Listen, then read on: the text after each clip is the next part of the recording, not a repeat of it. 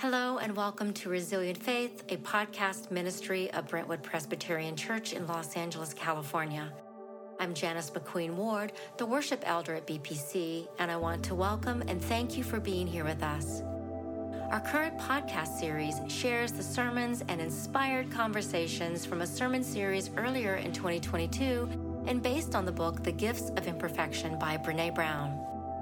In the series, we dive into letting go of perfection in exchange for being imperfect, vulnerable, and yes, worthy of God's love and belonging just as we are. As Christians, we found a lot of resounding themes within the wisdom of this book and connected it to our life of faith.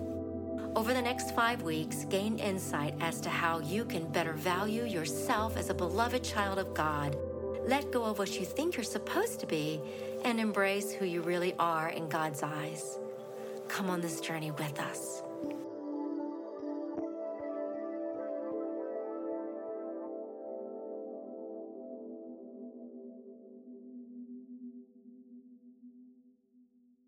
There is a funny youth ministry illustration about a man in a small Baptist church in a small rural town somewhere in the middle of our country.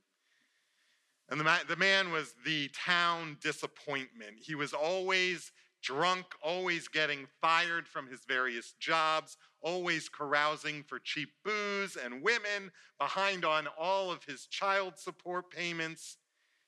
Each summer at his church, they would hold this week long spiritual revival, complete with hymn sings and tent meetings that would culminate in a big Saturday evening crusade and an emotional altar call.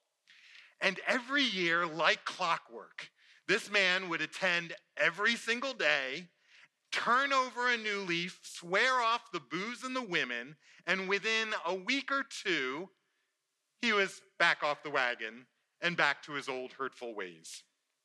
Well, one year they had a particularly emotional Saturday night sermon where the evangelist really brought it home saying, So, my brothers and sisters, are you tired?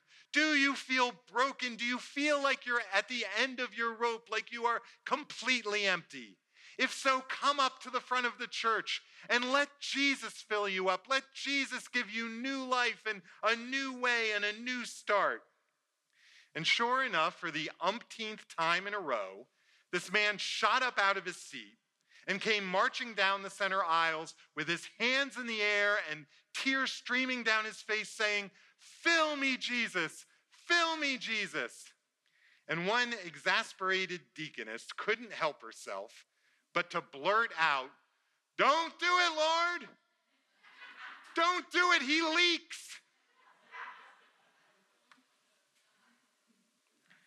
Maybe, perhaps, the most freeing insight you and I will ever have into the human condition, into our human dilemma, is when we come to recognize the simple but game changing truth that despite our best intentions, we all leak that each one of us has our cracks and flaws, our idiosyncrasies and eccentricities, our anomalies and imperfections. And yet we are loved and accepted anyway, as we are, for who we are, by the God who created us and adores us, and doesn't just see past our imperfections, but loves us because of them, including them, in the midst of them. And that as we learn to accept and embrace those, embrace those flaws and imperfections and those broken parts inside of ourselves, we discover a beauty to live our lives and our story in a way that God can use to create something unique and precious and life giving, as if we were a piece of clay in the potter's hands. I want you to listen to what the prophet Jeremiah has to say about our imperfections. Jeremiah was known as the weeping prophet because of his self criticism, constantly second guessing himself. About 2,600 years ago, around 580 BC, the nation of Judah was being bannered about by all of the bigger and stronger nations around, around them. And here is what Jeremiah says in chapter 18. This is the word that came to Jeremiah from the Lord Go down to the potter's house, and there I will give you my message. So I went down to the potter's house, and I saw him working at the wheel. But the pot he was shaping from the clay was marred in his hands. So the potter formed it into another pot, shaping it as seemed best to him. Then the word of the Lord came to me. He said, Can I not do with you, Israel, as this potter does? declares the Lord. Like clay in the hand of the potter, so are you in my hand, Israel. Now I want you to hear how Paul picks up that theme from this prophet that he would have known very well as he speaks to the church in Corinthians. But we have this treasure, this treasure in jars of clay, to show that this all surpassing power is from God and not from us. And then, just a few chapters later, he says this But he said to me, My grace is sufficient for you for my power is made perfect in weakness. Therefore, I will boast all the more gladly about my weakness, so that Christ's power may rest on me. That is why, for Christ's sake, I delight in weaknesses, in insults, in hardships, in persecutions, in difficulties. For when I am weak, then I am strong. This is the word of God for the people of God. There is a beautiful style of Japanese artwork that's getting a lot of attention these days called kintsugi. I don't know if any of you heard about this, this Japanese art form. Some of you, yes. It is a way of repairing pottery, bowls and cups and pots, using a lacquer based glue that's derived from the sap of a tree that's indigenous to Japan. And the glue is then infused with specks of real gold. If we can bring up the pictures, here is an example of a kintsugi bowl. Many of you have probably seen something like this. Kintsugi was developed in, prehistoric, in the prehistoric Jomon period of the Japanese Empire, and as legend has it, one of their most beloved kings had a piece of pottery that he dearly loved that he had bought in China. And at one point, he broke it, and so he sent it back to China to be repaired. But when it came back, the way they had repaired it is by putting metal staples into it. And he said it just looked horrible. I think this was before the whole Dr. Frankenstein was a thing, but it looked something like that. Determined to have his beautiful bowl back, the king set his best artisans and craftspeople on a mission to create a new way to repair bowls that would make them even stronger and more beautiful. If we could bring the bowl up, and let's just go ahead and leave that up here. To make it even more beautiful than it had originally been. And as a result, kintsugi was born. But what's made kintsugi so popular, and particularly popular now in this moment in history, especially here in our Western society, is that it is more than just a beautiful kind of crazy glue or gorilla glue for putting pots back together. Kintsugi can act as a metaphor for life, for how the broken and imperfect things in our own lives can be used to make us even more beautiful and stronger and more resilient than we could have ever been before we broke. That there is a beauty in our imperfection.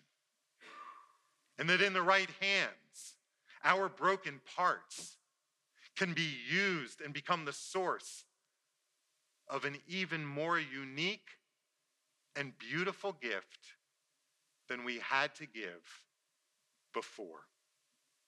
This is the essence of what Henri Nouwen used to talk about when he talked about the wounded healer. That through our pains and our struggles, the things we go through in our lives, it gives us a new kind of compassion and a new kind of insight to pull up along others who are suffering and to help them through their time of difficulty. Which means that this ancient Japanese art form is more than just good mechanics. It's more than just good art or good philosophy, but it echoes one of the most important theological themes of our faith. Basically, the idea that God doesn't make no junk, that God created us and loves us, not just despite our flaws, but in the middle of them. That God can take the, the flaws and the imperfections, the idiosyncrasies of our lives, and use them to weave a beautiful story that can be used not just to help us thrive and us enjoy and get the most out of life, but help all of those whom we will ever come into contact with. I think this theme is so important and so critical right now because the world that we live in today has been set up to do perfectly the opposite of everything that Kintsugi and God represents. From the moment we are born, this world tells us to fight and strive and compete for our value. That our worthiness comes not from who we are, but what we do and how we perform. And that if we aren't perfect, then we aren't good enough, which only leaves us feeling inadequate and unworthy. And like we have to hide our true selves, put on masks and cover up our mistakes, to try to keep others from seeing our faults and our flaws and our broken bits, which I think we all know works just about 0% of the time. We are taught at a young age to judge ourselves, and those around us by impossible standards, and then to despise ourselves and others if we, if they don't live up to our completely unrealistic expectations. And in a sick, toxic, paradoxical way, we think that we are going to live the best version of our lives if we are able to achieve that maximum achievement, if we're able to become perfect, or if we're able to fix all of the broken things inside of us.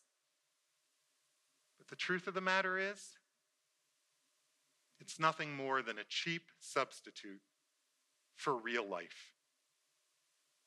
And again, not only for ourselves, but for everyone we come into contact with. And so we work so hard to fit in and be good enough and to do all the things and to fix all of the issues, while all we're really doing is cutting ourselves off from compassion and community. And I'm not saying that that means that we want to stop trying to work on ourselves, trying to grow and change. That the very best way to change is by learning to be honest with ourselves, our whole selves, the good and the bad, the broken and the whole. To be honest about our strengths and our weaknesses, our unique abilities and our flaws and our imperfections to learn to love ourselves the way that God loves us, for exactly who we are in all of the complexities of what we are. And then to learn to embrace the full spectrum of our story so that we can become more free than we could ever imagine and allow God to use us, the real us, the nuanced us, to not only grow and become, but to love others and accept others and to show compassion to others the way God does for us. Over the next six weeks, we are going to be preaching a new sermon series on the major themes that come out of this New York Times best-selling book, The Gifts of Imperfection. It's written by the TED Talk sensation, one of Oprah Winfrey's favorite authors, Brene Brown.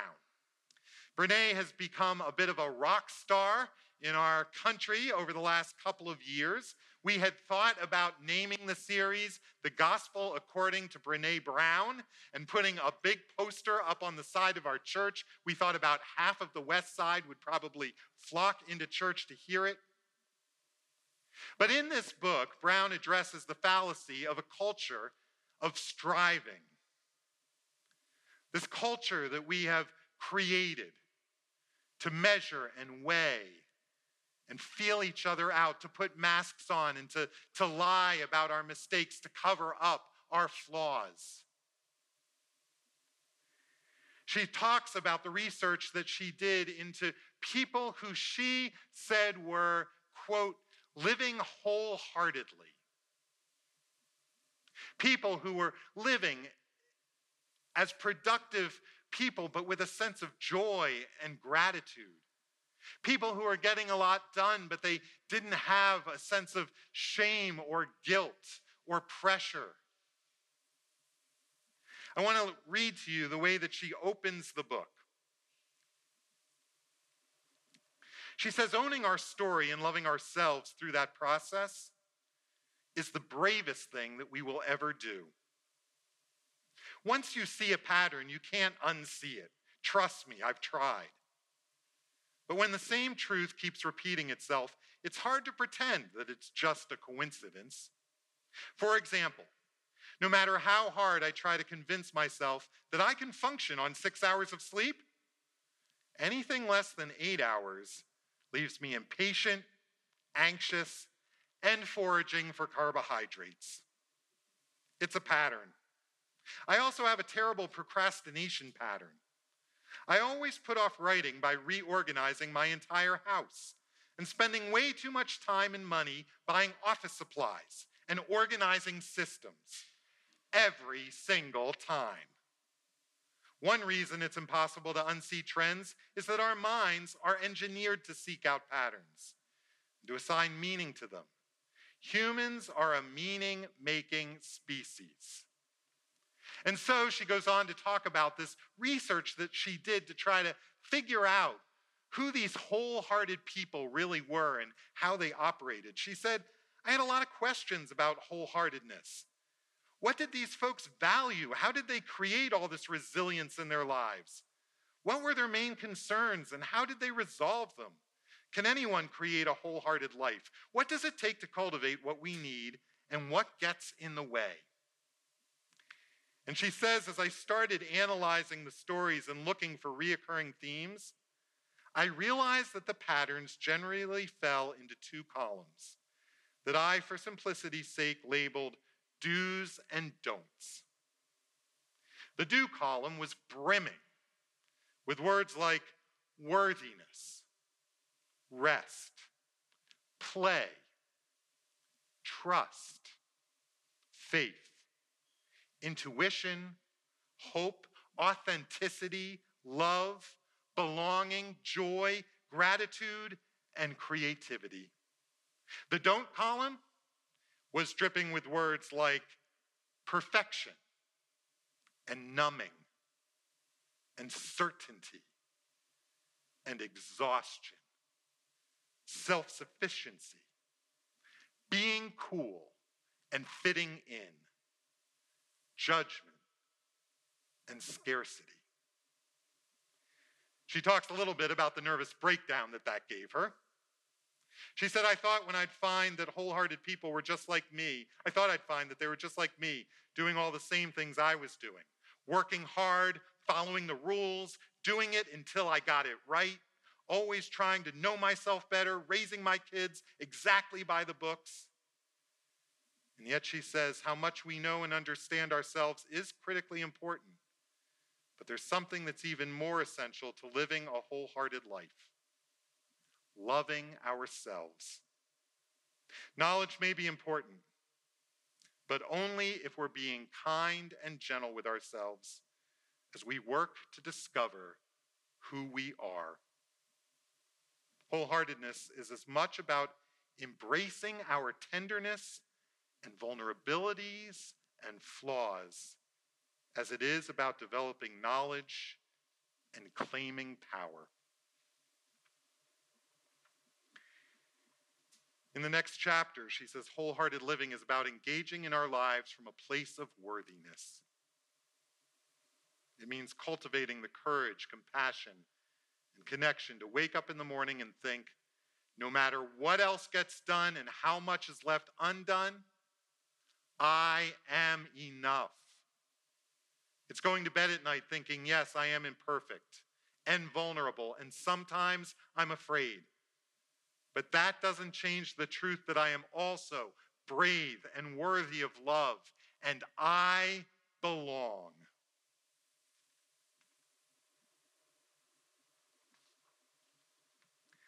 There are things in this world that break us. Like pots crashing down onto the ground. If we could bring that image up one last time. We get broken hearts, broken relationships, broken dreams, shattered confidence, dashed hopes. These last few years, especially, have left so many with so many broken pieces that they don't know how to mend. And yet, if we are willing to allow the potter to take the broken pieces of our lives and perform a little kintsugi on them, then we can become more beautiful than ever. Even more beautiful than we were before we were broken the pain and the hurt in your life, the pain and the hurt in our world from these last number of years can be turned into something strong and resilient and even more beautiful. If we allow the potter to take our broken pieces and to turn it into a work of art Join us these next few weeks as we explore the gifts of imperfection. Amen. We are so grateful you have joined us and hope this episode helped fuel your mind, body, and soul. This podcast is produced by me, Janice McQueen Ward, and by Cameron Ward, who also created the music. Don't forget to leave a review and subscribe to our podcast and support us financially through the Give page of the BPC website. Until next week, go in peace and serve the Lord. Thanks be to God.